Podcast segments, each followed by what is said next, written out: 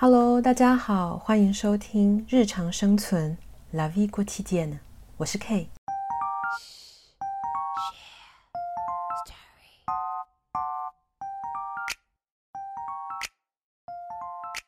Hello，大家生存的还好吗？又到了礼拜五，我们六分钟呼一声的单元。呃，这一次继续念呃，我们上次开始的新篇章，叫做《娃娃新娘》。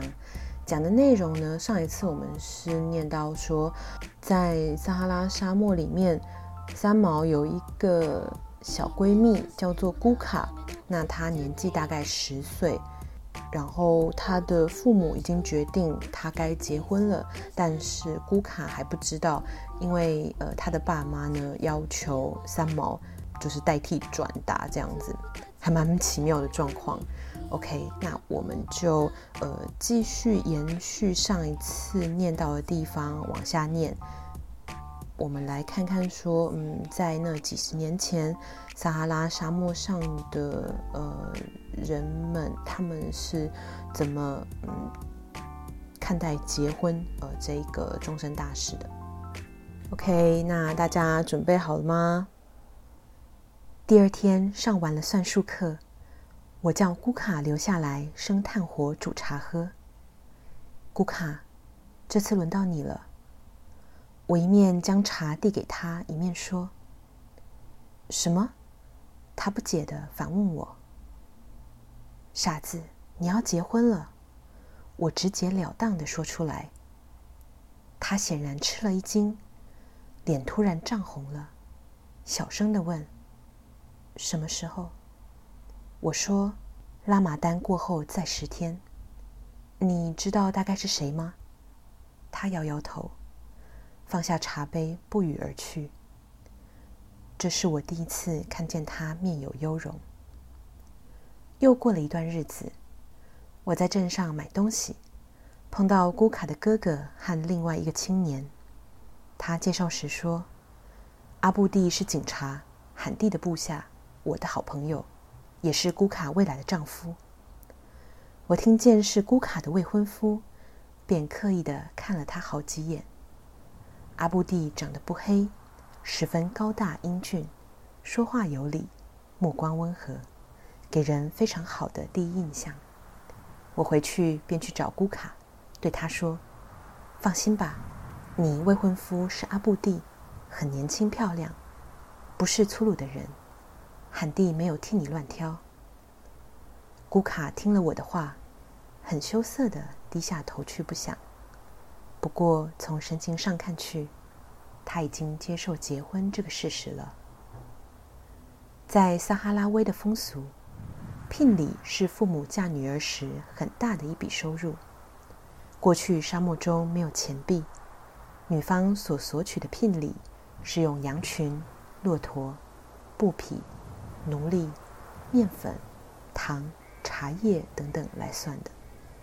现在文明些了，他们开出来的单子仍然是这些东西，不过是用钞票来代替了。姑卡的聘礼送来那一天，荷西被请去喝茶。我是女人，只有留在家中。不到一小时，荷西回来对我说：“那个阿布蒂给了罕蒂二十万西币。”想不到姑卡值那么多钱，二十万西币和台币十三万多，这简直是贩卖人口嘛！我不以为然地说，心中又不知怎的有点羡慕姑卡。我结婚时一只羊也没有为父母赚进来过。不到一个月，姑卡的装扮也改变了。罕蒂替他买了好几块布料，颜色不外是黑。蓝的单色，因为料子染得很不好，所以颜色都褪到皮肤上。姑卡用深蓝布包着自己时，全身变成了蓝色，另有一种气氛。虽然他仍然赤足，但是脚上已套上了金银的镯子，头发开始盘上去，身体被涂上刺鼻的香料。混着常年不洗澡的怪味，令人觉得她的确是一个撒哈拉威女人了。拉玛丹的最后一日，罕蒂给他两个小儿子受割礼，我自然跑去看看是怎么回事。那时古卡已经很少出来了，我去他房内看看，仍然只有一地的脏破席子。唯一的新东西就是古卡的几件衣服。我问他：“你结婚后带什么走？没有锅，也没有新炉子吗？”他说：“我不走，罕蒂留我住下来。”我很意外地问他：“你先生呢？”他说：“也住进来。”我实在是羡慕他。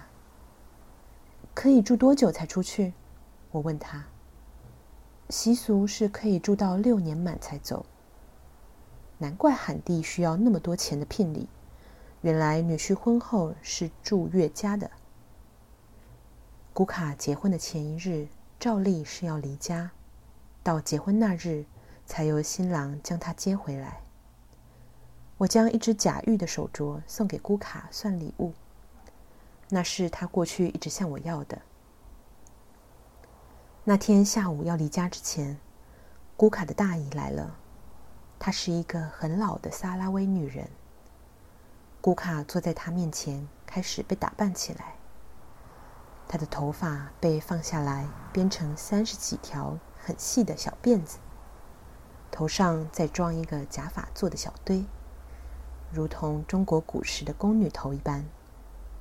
每一个小辫子上再编入彩色的珠子，头顶上也插满了发亮的假珠宝。脸上是不用化妆品的，头发梳好后，古卡的母亲拿了新衣服来。等古卡穿上了那件打了许多折的大白裙子后，上身就用黑布缠起来。本来就很胖的身材，这时显得更肿了。那么胖，我叹了一口气。他的大姨回答我：“胖好看，就是要胖。”穿好了衣服，古卡静静地坐在地上。她的脸非常的美丽，一头的珠宝使得这个暗淡的房间也有了光辉。好了，我们走吧。古卡的大姨和表姐将她带出门去。她要在大姨……好，念到这里。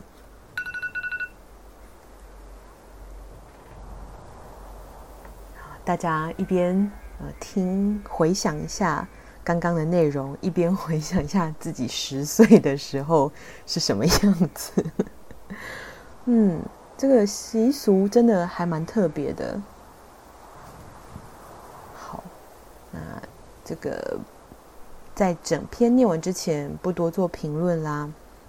我很喜欢那个三毛描写那个古卡说。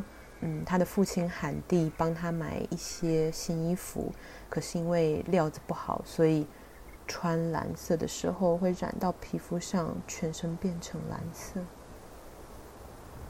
很有画面，非常详细的嗯记录当时三毛双眼看到的撒哈拉威的呃撒哈拉威人的日常生活景象，我觉得很有趣。OK。那希望大家喜欢今天的节目，我们就呃等下一回，也就是下个礼拜五更新六分钟呼医生的时候，我们可以继续看古卡他的婚礼的状况。OK，那就这样子喽。希望大家喜欢今天的节目，我们下次再见，拜拜。